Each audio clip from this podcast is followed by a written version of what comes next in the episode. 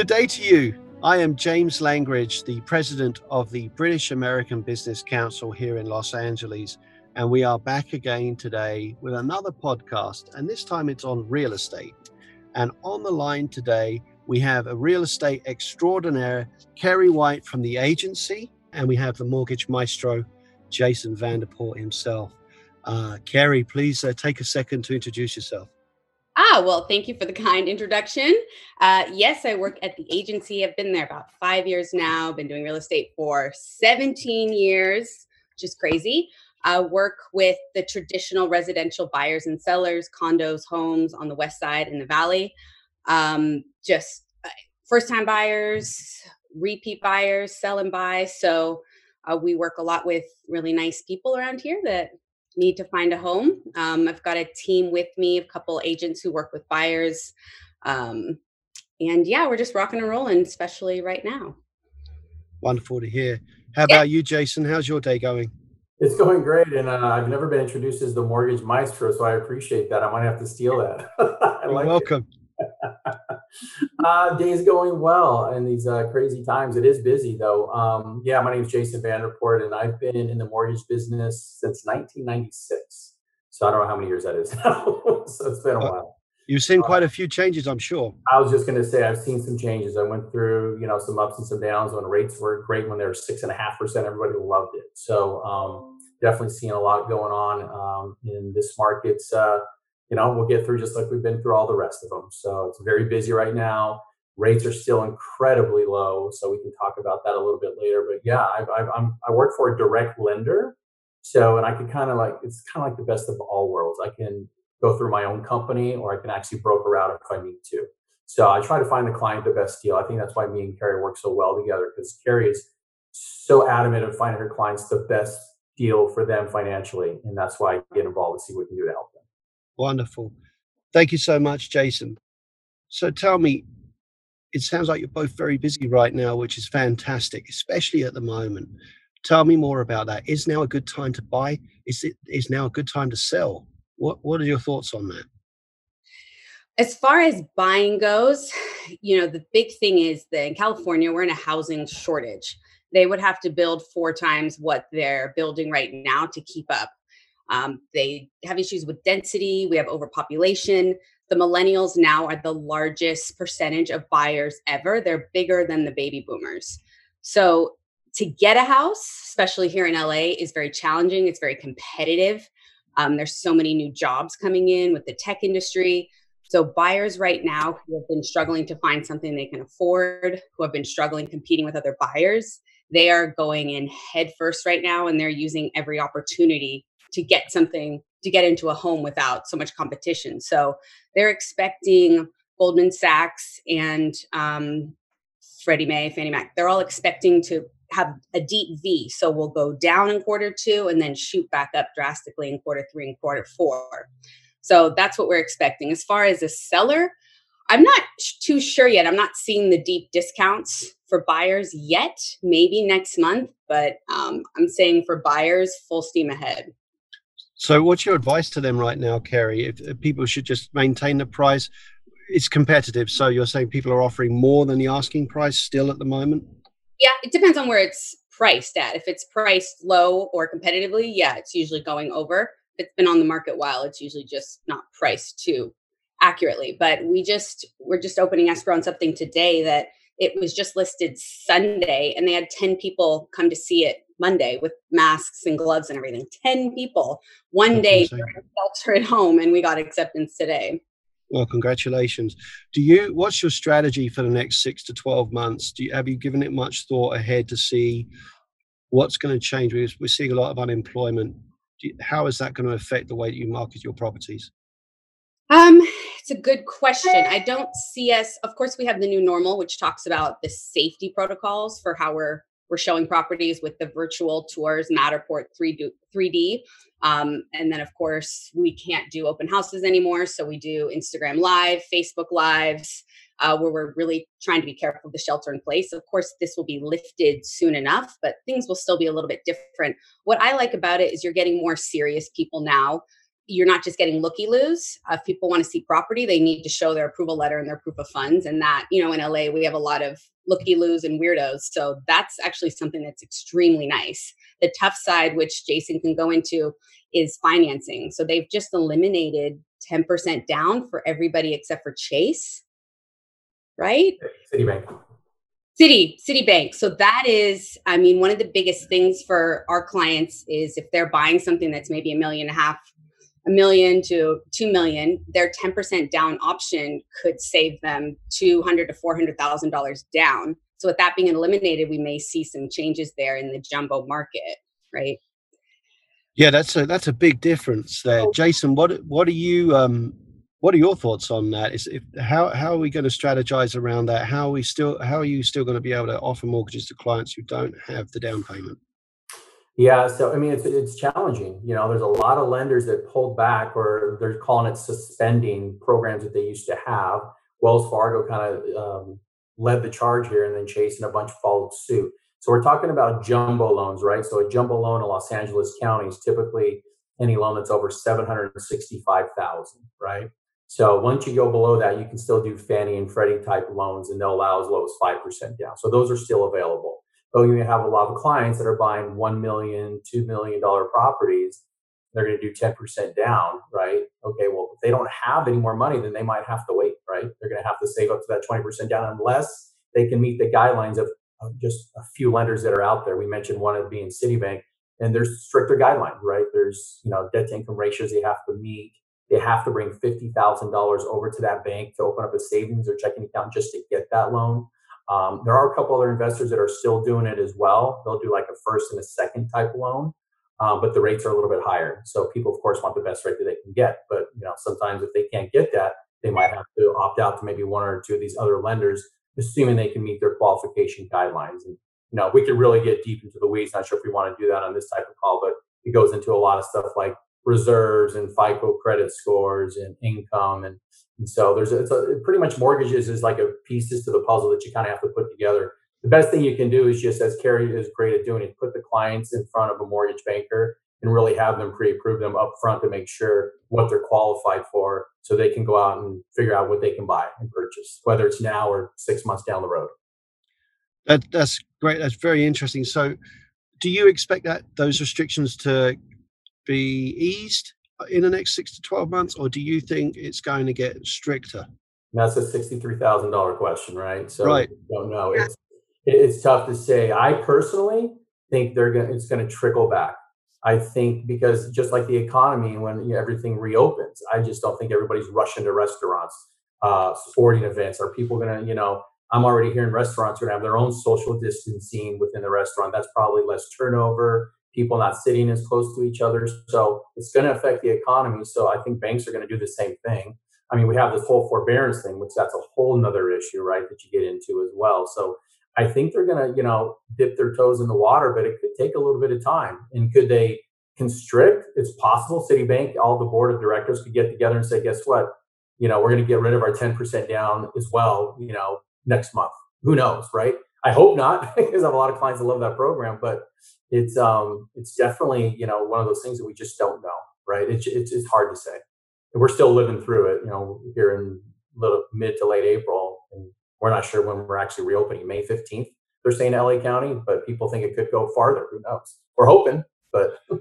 yeah, gosh, I hope not. It's uh, it definitely is uh, a different change of pace right now, and I guess I think really what everyone is the unanswered question on the question you can't answer is what's the new normal going to look like? Right. Um, Keri, do you think you'll ever show a home again in person, or do you think it's all going to be virtual from go- going forward? it's it's different because the homes fortunately right now that we've been selling are vacant and that is allowed as far as yeah or if, if there's families there or kids it, it's definitely a bit of a different story or elderly so just been lucky there are a lot of homes second homes being sold or investor homes flips um, i'm not sure what things will look like so far it's still been busy i don't know in two three months from now you know, it could look a lot different with people. But I do know people that have job transfers that are waiting to put their home up, that are asking, they have kids and they're asking, how do we do this? What do we do? So it could be a matter of doing the virtual tour, getting the making making sure they're approved, and then letting people go in almost like they're in a bubble with we give them gloves, we give them masks, they don't touch anything, they walk around. And that'll be the only way they can really see the home to make sure that everybody is safe involved. Because the problem is, uh, real estate is essential. People, the roof over their heads, it, it, can't be determined based on the economy or what's happening. It's people's livelihood. You know, they need somewhere to come home to. They have reasons to be moving. There's death, divorce. Could you imagine being shelter in place with somebody you're getting divorced with? That would be pretty rough. so you you see, there is a my owner of my company actually brought that up on a meeting. There um, a movie about that. exactly. There, yes. Yeah funny movies coming out after all this. So there's definitely a need that can't can't just be shelter in place. You know, people have to move. So yeah, that makes a lot of sense. And that's always the way with housing. That people break apart, get together, families grow, move, everything. So I totally understand that. But given this climate, do you think people we're going to see more? LA is a lot of renters in Los Angeles, and it could be just because of the down payment is so expensive, or a multitude of other reasons. Do you expect the rental market to increase because of this? Is there anything that people should be? So for someone who's renting right now and thinking, should they be saving to buy a house or should they just run with it for now and continue to rent? What is your advice, both of you guys? What, what's your advice to them for that? I'll let Keri go first, and always buy. And the well, the reason not because I sell real estate. The reason is, you know, you think if you're a renter right now and you can't pay your rent and you're trying to take advantage of these helpful programs, but if you're doing it in the wrong way, if you don't pay your rent and then the owner doesn't pay their mortgage, you're left homeless. So if you're the owner of the home, you can always control the fact that you have a shelter over your head. And if you own multiple properties right now, you can always sell one or two of them. But the thing is, when you're a renter, you don't have control, you don't have rights, you don't have a guarantee. And if you're paying a low rent and this owner needs to move in or sell it, and then you can't afford other rents elsewhere, again, you become homeless, you have to move out of the area. So I think it's important to get your foot in the door with something purchase wise. The other important thing to note is that 67% of American homeowners have equity in their homes. I believe it's like 30 something percent have zero mortgage, so they own them outright. So there's a lot of wealth and a lot of equity that homeowners in America are sitting on.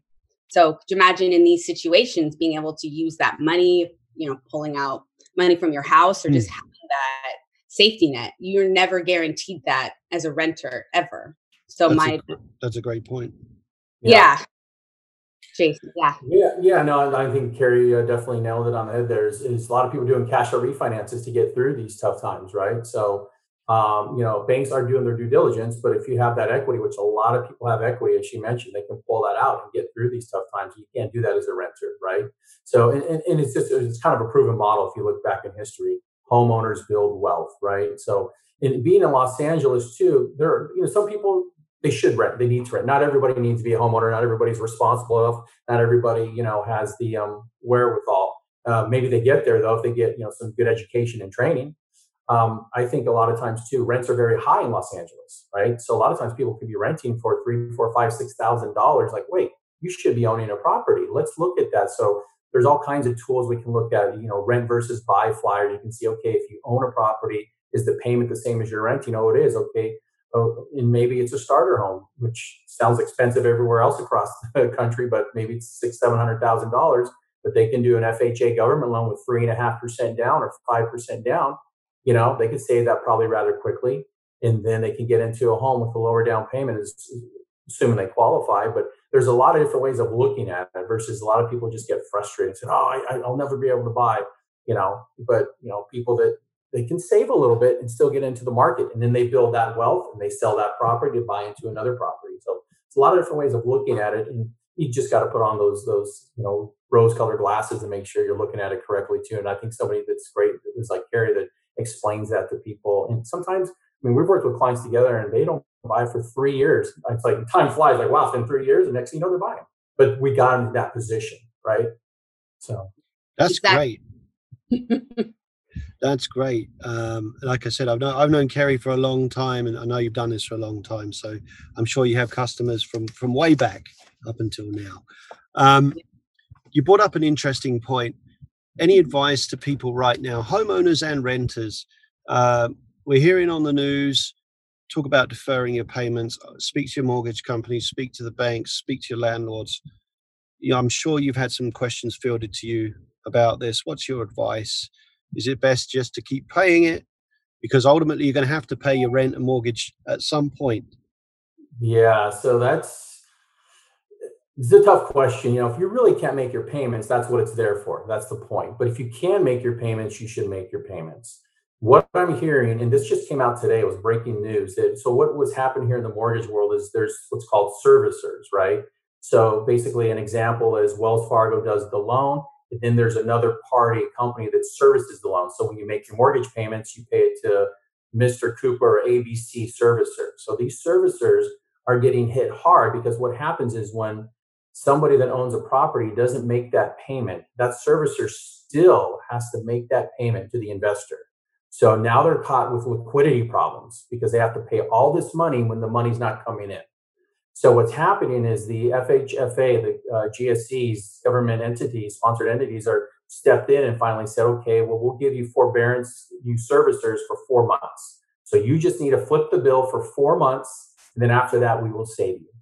We'll jump in. Before they didn't know, it was it could have gone on for a year. We don't know. So that's helping our liquidity a lot because what would happen is if they did jump in, these servicers could go belly up, and then you're going to have a lot of problems with mortgage-backed securities and and things could just go. And you're talking about not lending. That's when you're not lending anymore because the bank's going to go, why am I going to give you a loan? You're not going to pay me back. And banks are not in the business of holding on to properties. They don't like short sales, REOs, that's foreclosures. That's not what they're in the business for. So I tell people if you can make your payments, please make your payments. And James, you bring up a good point. If you're not going to make it now, you're going to have to make it. It's it's and I tell people to call their servicer to figure out how they're going to do it because there was rumors that you had to pay it. Let's say you had a forbearance for four months in a row and then fifth month comes up you can make your payment. You got your job back. People are like oh my god you make a balloon payment. So four payments into you know, five payments in one month. Okay nobody can do that. It's not going to happen. So they're basically probably going to tack it on to the end of the loan on the principal but then they might say okay or there's a, a payment plan we'll increase your mortgage you know for the next 12 months by this amount and it'll be paid off by then type of thing. So there's different ways they can look at it but the one thing i'm hearing and i still do not have any clarification on this and this is very important, actually, Keri, I was going to tell you about since I just heard this about an hour before we got on the call, is that right now, if you have a, a, person that owns a property, and let's say they do a forbearance for three months, and then they want to refi in eight months down the road, or they want to sell it and then buy a property, the banks are saying even though when you do a forbearance, it will not affect your credit score, but they're going to treat it as a missed mortgage payment. So that means that in the typical lending world, you cannot they will not give you a loan for 12 months from that last missed mortgage payment. So I guarantee you, people will be in up arms and upset if this happens because then you got a person wants to sell and they can't buy and they got to wait 12 months from May till next May or whatever it may be when they miss that payment. So we're trying to get we're trying to get more um, clarification on that. We just don't know, and that's that's kind of the new thing that's going on right now. That's scary when you think about it. That's very scary. They were talking about that at our agency meeting that was at 1:30 today about that. So I was going to talk to you about that. That's, um, you know, I feel like it's a way to encourage people that can make their payments to make their payments. Yeah. Um, you know, if people, are, yeah, if people are really struggling right now, they probably won't be in a position to buy. But it's, yeah, that's a little scary. Scary. Yeah. yeah. So I mean, uh, yeah, that's very interesting. So let's talk about that a little bit more. It's one thing missing a mortgage payment. I understand that, and I guess you know, especially what's going on. This is no one's ever experienced what we're going through right now, but everyone in America has credit score, and that's possibly going to take a hammering right now as well. How much is that going to count towards a bank or a lender making a decision in the next few months let's say there are some they take people take a hit on their credit they're using their credit cards more their their their debt ratio is up is that going to is there going to be some sort of forgiveness from the banks when when deciding on giving a, a loan or a mortgage do you think so my guess is probably not they're going to keep their guidelines as their guidelines so you know I, I think what they're saying to everybody is it's not going to hurt your credit score if you miss a payment. So your scores will still be good. But you bring up a good point, James, is your debt to income ratios and qualifying. So if somebody's maxing their credit cards, it's going to hurt your credit score because the more you're maxed out, then your core score drops. You know, say from a 780 to a 720 or whatever it may be, and then you might not be able to fall within those guidelines of certain loan programs. So yeah, if you're they're going to max themselves out, then it, then they might they might just have to wait. I don't think banks are going to loosen up for that. To be you know to be honest with you. Um, so, but the people like like Keri was saying, they like the forbearance because they came out right away and say it's not going to affect your credit. That's great, but then they kind of are thinking, wow, a lot of people are doing this forbearance that really shouldn't be doing this forbearance, and so people are taking advantage of that. The people that need it, they need it, and they're probably not going to be in a position to buy anyways. They got to clean themselves up. They got to be back in that position. Right because our job is to really be there as advocates for people to build wealth and get into a property that makes sense for them. And if they need to get out, then guess what? We wait a year or two. That's fine. Get you and your family in the right position. It's not about just selling real estate and doing mortgages for now. We look at the long haul to really put these people in good positions. That's why we've been doing it probably for a while and have a lot of referral business. So, you know, like I said, some people just need to take a little bit more time, you know, not just force it down their throats. That's what happened in the 2008 crisis banks were giving loans to pretty much anybody that you know had a pulse and a credit score, and it was like you know zero down and you know interest only and neg am loans, and then all of a sudden you know they wonder why we have the housing bubble. So this is different. This isn't a liquidity crisis per se with the mortgage industry. This is a health crisis, pandemic that's hurt everybody, you know, because they can't go to work. So this is this is more to me kind of like a 9/11 type of thing. So we will open up, as Keri mentioned earlier, we have the V curve, I think it was Goldman Sachs, JP Morgan Chase, and another uh, big institution. We're talking about that. Some are talking about the V curve, which means, you know, we'll get back up to where we were in Q3, maybe Q4. And then there's some banks that think we'll do more of a U curve and we'll kind of trickle it up a little bit. We'll still get there, but it's going to be more of a U curve. So nobody knows. We just got to live through it. yeah. we just got to live through it. Keri? No, I heard the same thing. My husband was on a Zoom um, Zoom call with the broker Jesse Rodriguez and actually Tom Ferry was on that. Tom Ferry, and they were talking about the V curve and the U curve. It's kind of what all the economists are saying that they're predicting, which these are all the same economists that predicted the reset the housing recession in 08 09 these aren't just people that are saying real estate's great they predict the ups and the downs and have predicted the negative times that happened back then and they're all saying that things are going to drop but they're going to be very, very busy and the market's going to be very good afterwards.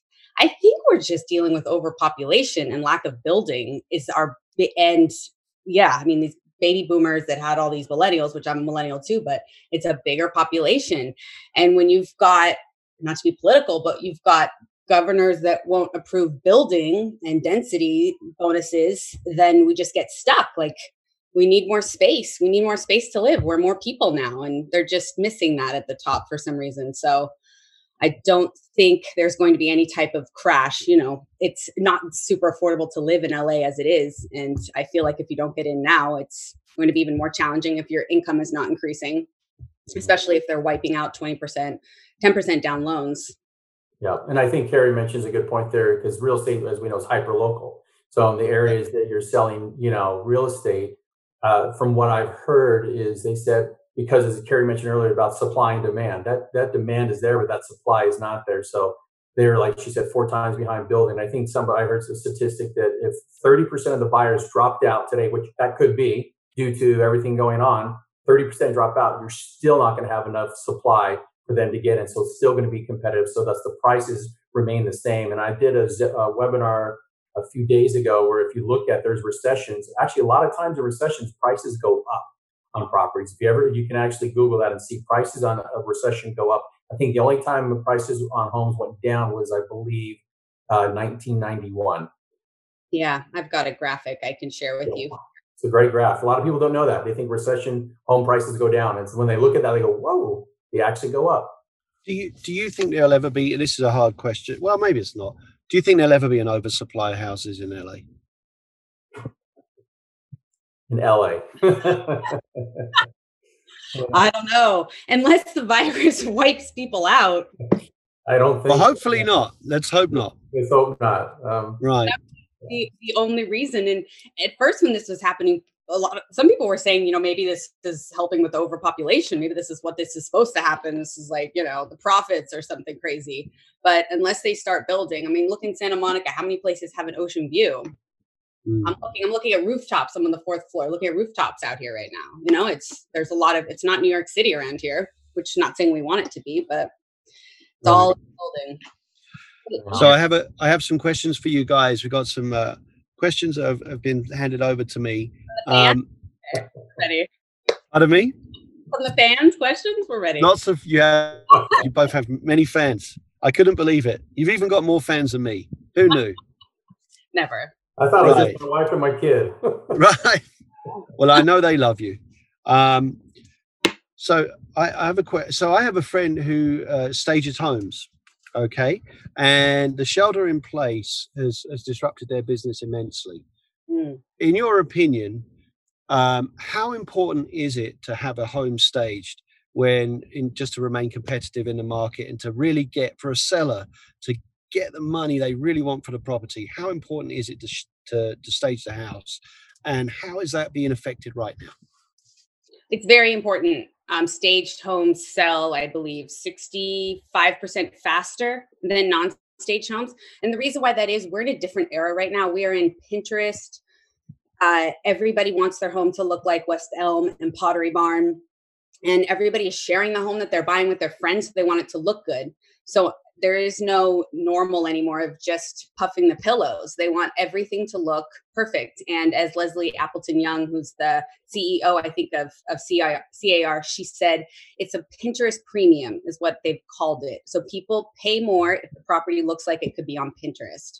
So as far as staging, it is it's critical. Even even versus a vacant home, we've seen stats that if you have vacant a vacant home with beautiful photos, it still doesn't sell as quick or for as much money as a staged home.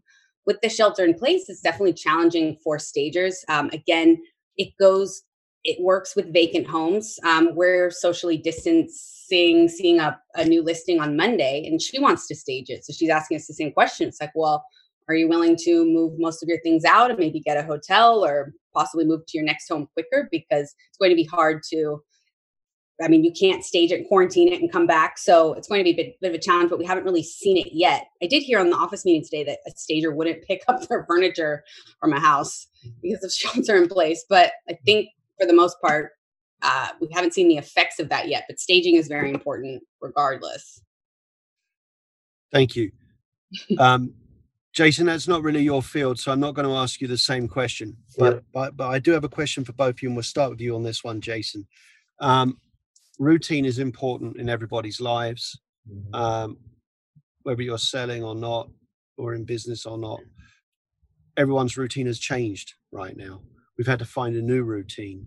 A lot of people who are up and at them and outside, a lot are now at home how has that affected you and how much how important to you is to was it to find a new routine? Wow. That's a good question.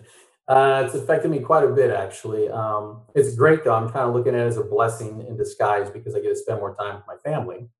But um, it's tough you know because there's a lot of times when you know clients can only talk at certain times um, to be on the phone you know got emails pouring in you know in real estate transactions things move fast and you got to be on top so, you know, text and emails and calls. So we've got a little two-year-old that um, demands a lot of our time because school's school's out, right?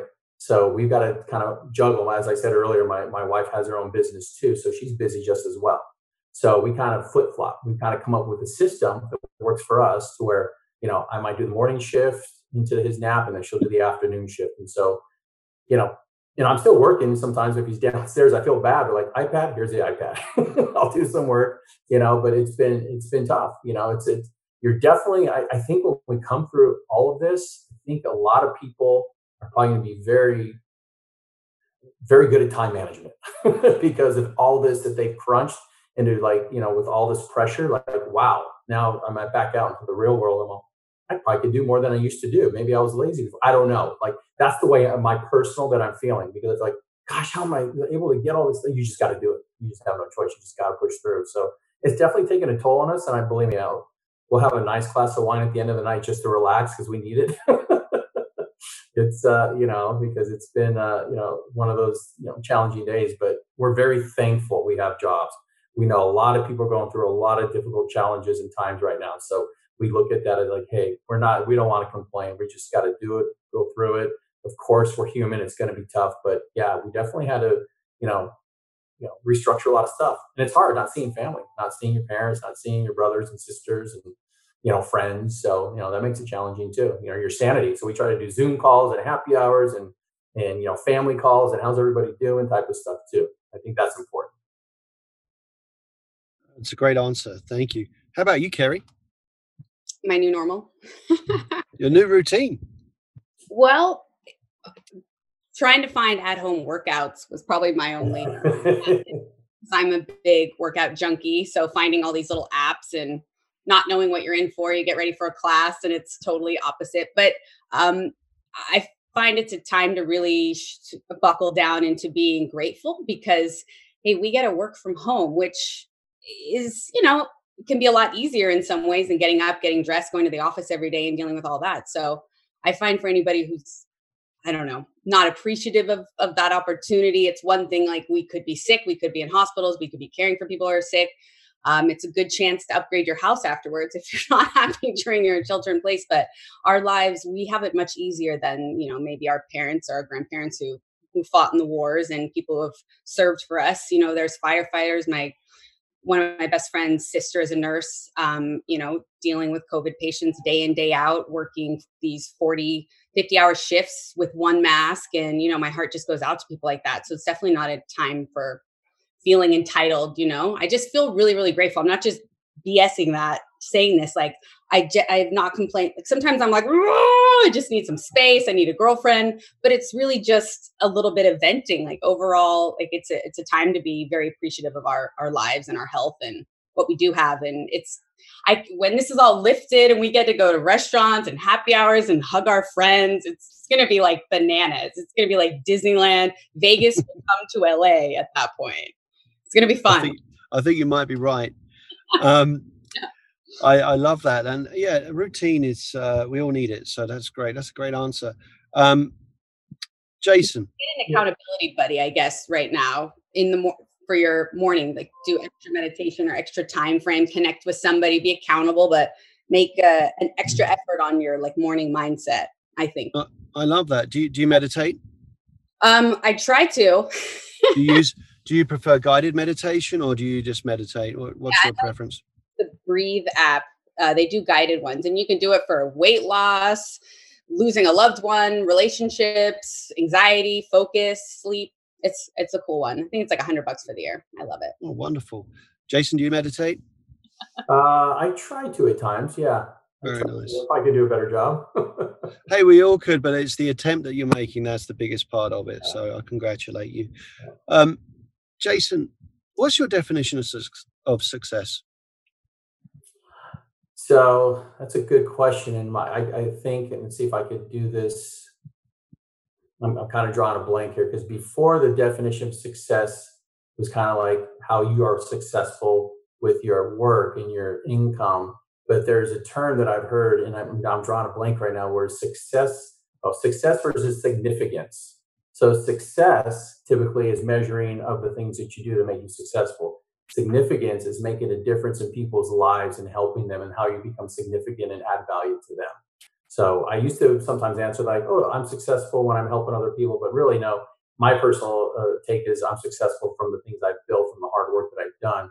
But sometimes I like to be significant just as much or more than successful because that leads to the success of help. Being significant is in significance that you're helping people get to their homeownership or or you know just helping your family with that, whatever it may be right so it's kind of an interesting question you put because i've just thought about that as of recent and my definition is switched on Oh, I love that. So um, it's almost like if you, if you're being of service to someone that makes you exactly. deems it, I love that. That's great. It's kind of like how do you become happy? Well, if you find things that you're grateful for and thankful for, it's a path to happiness. Very interesting. How about you, Keri? Like Jason said, good question. Jason, you're very significant. very significant in my world, our clients' worlds. So thank you. Um, yeah, I agree. It's really about you know we can't all be of service we're not service providers but, but, i look at the like a bike wheel, the spokes, and all the areas in your life, whether it's health, um, your career, your friendships, your relationships, uh, your physical body, your spirituality, when all those are full, that to me defines success. Because there are times where you just dive yourself into your career, but maybe you're not you're not present in your relationship or I mean, there's times in my career where I've been so busy that it's hard for me to pick up the phone and call my mom, or I'm like late to dinner, and those those are times I definitely learned, like you know, get it together. Uh, you've got nothing without your people. So to me, su- success is having all those spokes full and having a car that can drive well with those full tires, um, and just trying to be a little bit better every day, trying to be a better person to others, and um, just being a really honest, ethical agent and friend, and just trying to be the best and not taking other things personally. So you can just keep being a better part of this society. That to me is success. No, I love that. Um, so I have one more question in kind of that that kind of frame. Um, you know, we don't always start out as kids and think in, in the future what we want to be. I, I didn't grow up thinking I was going to sell copiers for the rest of my life, but hey, that's what I do. Um, of it. Did you think you do you think you found this role because this is what you've always wanted to do, or is this more of something that you've it found you mm. and you've adopted it and now you own it? I'm going to ask you first, Keri. I did not dream of being a real estate agent. I don't know. I started young with my dad, and I guess I just kind of rolled into it. And um, it's it's more I always wanted to be some kind of public speaker or uh, performer of some kind. So I get a little bit of that in being an agent because of all the marketing and videos. So I do get a little bit of that performance and I speak at events and give back. And so there is a little bit about of that that I've adapted in real estate, but it's definitely a career where you can take it all different ways as far as the investment side and team building. Because there's, I'm, I'm good with clients. The team side has been an interesting thing to learn the last four or five years. Jason knows the many assistants. like, oh, hi, nice to meet you. You're working with Keri. I'm like, thank you for always being so positive.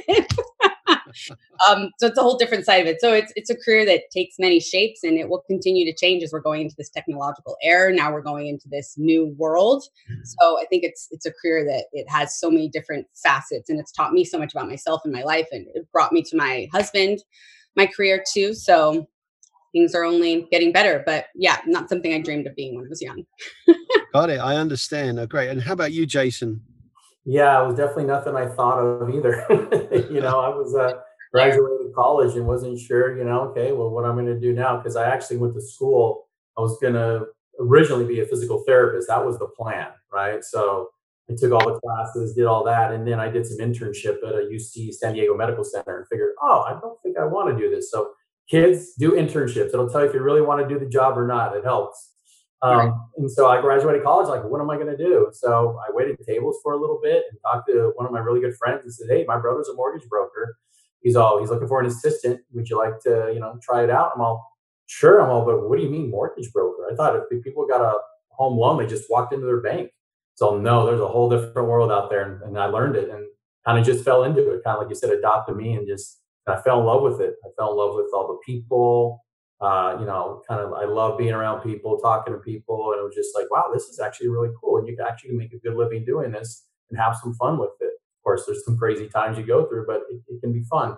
Um, and the rest was history, and kind of just kind of launched from there. And you know, now we're here. We are, 2020.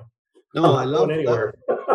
no, I got oh, what great answers. It's uh, it's funny that they say there's three kinds of roles: there's a job, a career, or a calling. Now, I don't know if mortgage selling is a calling and selling houses a calling or selling copiers is a calling but mm-hmm. it, it, sounds like we all have the similar thing in common that we all we all deal with people and we're good with people and maybe that's the thing that excites does that excite you working with people is that the exciting most exciting part of the role for both of you oh yeah it's definitely the people and whenever when I send people over to Jason, it's always like, this person is awesome. You're going to love them. They're like this person, they're referred from this person. And like when we have super awesome clients and they refer us other awesome clients it just makes our day it makes things so much easier when they call and they're thankful or they they're shy about their questions versus those people that just don't trust you don't want to put their deposit in escrow the nightmare people which luckily i don't get many of them anymore but yeah that. that's always that's good no, it's just very nice and refreshing to hear. Um, okay, so going back to the housing, specifically housing, um, people are going to be watching the market now, six months, 12 months. We talked about different things that we can be doing, but is there is there a couple? What's your advice? Is there a couple of things people can be doing specifically in preparation? If people are saving their money, keep saving it for that dream home. Don't give up. Don't give up on your dream. Anything that comes to mind that you could specifically tell the listeners today? Oh, there you go. yeah, Jason, on like the the financial side, because a lot of times people need to be set up much sooner. So thoughts on savings yeah. and what to the seven deadly sins of of loans? Yeah. So I think the first and foremost thing is definitely just have people. A lot of people seem to be scared for whatever the reason may be to talk about their finances, and I get it, but they're afraid to talk about it and to dive in. And so I try to make them feel as comfortable as possible. And I tell people it's just all free consultation. Sometimes it's almost easier when they talk to somebody like me that they don't know versus my friend's friend or you know that they know rather well. And they dive into their their finances. I've done loans for friends, and I sometimes that's the toughest loan. Yeah, because you not that it's a hard loan, but it's like you're dealing with somebody's finances, and like it's a different level of getting to know somebody. You really know all their personal stuff. So um, but I just think that people, if they can, you know, feel comfortable and confident to get over that, they should dive in and look at their finances, whether they're good or bad, just to figure out where they're at now. And then we help them structure to get it down the road. And they might not have to save as much as they think. They might not, a lot of people think they have to, they'll go, oh, Jason, you know, I'll talk to you in six months. I want to pay off all my debt. Hold on a second. You might not have to pay off all. As a matter of fact, you could hurt yourself. You could pay off all this debt, save all this money, pay off this debt, and now you have no money for a down payment or not enough for the down payment for that right house that you want that you actually qualify with your income on. So many intricacies that are involved on this. So I always tell people, uh, real estate agents, you know, great ones like Keri that I work with, please have your clients if they want to do it, talk to the mortgage professional as soon as possible. The earlier, the better, and then we can figure out where it is. Like I said earlier, it could be one year from now, two years. It's not. It doesn't matter the time frame. Just figure out where you're at. A lot of people are thankful for that, and we help them structure that. And a lot of people too. You run their credit, go, oh my God, my credit's not, I thought it was so much better. Okay, well, let's, we know a great, you know, credit repair company. Let's get you involved. Let's get them, get that credit score up so we can get you in a better spot. A lot of people, they might be, I happened to me personally. I was a victim of identity theft. I had no idea. I went to go buy a car. I'm like, whoa, I was a victim of identity theft. It took me eight months to clear it up. Wow, that's incredible. How, uh, you never know until you look, I guess. Keri, how about you? What are your thoughts? Yeah, well, as far as it's it's really about getting your finances in order and saving and looking at what you need to pay off if you don't need to pay it off, uh, looking at your credit. Uh, there's so many times people just don't realize they think I don't want to speak to somebody until I'm ready to buy a house. But Jason, the lender is the most important part before they even start shopping. It's not about what they want, it's really where their financials are because what they want to purchase is about their monthly payment. It's not about the price tag on it. So we need to look at what their comfort level is there and, and how to get there. And there's people now that are doing things like gifts from family members, so they need to know how long the funds need to be in the account or they're moving money around. Um, so it's it's important to make sure you're prepared. So preparation is the biggest thing, and then watching better ways to make your credit tip top for when it's time to get the loan. Very cool. Good. That's great advice. Um, we're coming to the- I don't know if you guys heard of this term. It's called the five P's. I heard this in college: prior, planning prevents poor performance. right. So is it fail to prepare, prepare to fail? Yeah. Right. There you go. I love it. Very good. So we're coming to the end of this, um, but I have a I have a question I ask most of the guests, and so I'm going to ask it to you, both of you.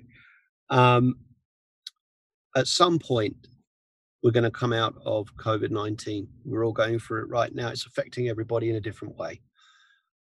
We are going to get through it the light's at the end of the tunnel and we're running towards it and there's going to be a new normal. What is your message of positivity that you can give to the listeners on what it's going to be like when we come out on the other side of this? Jason. Whew, that's a very good question very solid. Um, you know i just tell people to hang in there you know stay positive don't always hear you know which don't always listen to how do i put this? Don't always believe what you hear um, there's a lot of stuff going on that you know you kind of gotta not maybe always watch the news much enough to understand it, but you know um, definitely just try to you know be positive in you know whether that's I think Keri mentioned great earlier with that that wheel and that spoke in your spirituality in your family in your work life and try to stay as balanced as you can as hard as it is and I think just be grateful and thankful. And I think if you have that right attitude as many people have read books right that are successful books the self-help books a lot of it has to do with your enthusiasm and your energy and your positivity and you'll get through this right that, that would be that would be my my two cents. Oh, I love that. How about you, Keri? Yeah, that's beautiful. Uh, my goal, what is it, Tuesday today? Yeah, yesterday when I was Sunday when I was thinking about what was going on, and I'm not, I don't watch the news regularly. I think it's just like a mind suck and it's so biased, but I have been recently, and it's been interesting. I'm like, this channel says one thing and the other channel says something that's completely opposite, but they're talking about the same. But I was like, what is wrong with the world? But in hearing all that and everything they're doing, like open open up the economy, keep it closed. Everyone's got an opinion based on what they're doing. So if they can't feed their kids and they need to go back to work to do that, then they're going to obviously want want the economy reopened. But if there's someone who works from home that's scared of getting sick, they're not going to want the economy reopened and they're going to be mad at the people that do. And you're getting this like hate and this negativity. And I think the focus is for people to be empathetic and just to know that everybody's going through something different. They're probably not sharing it with you. They're like, they're not sharing their finances up front. They don't want to share what they're really going through, how they may be hurting. Maybe they have loved ones that are hurting, whether they're going into debt right now, or maybe they're doing really well and getting bonuses, but this situation is impacting everyone around the world so differently. So I think we need to just be easy on each other right now and understanding of both sides of the coin and just ease into this with a lot of empathy is is my big word for getting through this. Oh, I love that. That's great, great answers. Wonderful. Thank you. I think mine, I, I mentioned this once before, is having a, a being grateful for the things that we have I have young children, and it's been it's been challenging at times, but we've certainly all become more grateful for the things that we have rather than the things that we want, because we don't necessarily need them, and we have a lot. Everyone has a lot, and you really realize that right now. And family and everything else is so important right now. So wonderful answers. Thank you, guys. Um, you know, we're coming to the end. I just want to thank you again, Keri White. Thank you so much, Jason Vanderpoort. Thank you so much for being on on the podcast today. Uh, my name is James Langridge. You've been listening to another BABC LA podcast. Tune in again soon, and there'll be another one. Thank, thank you. you.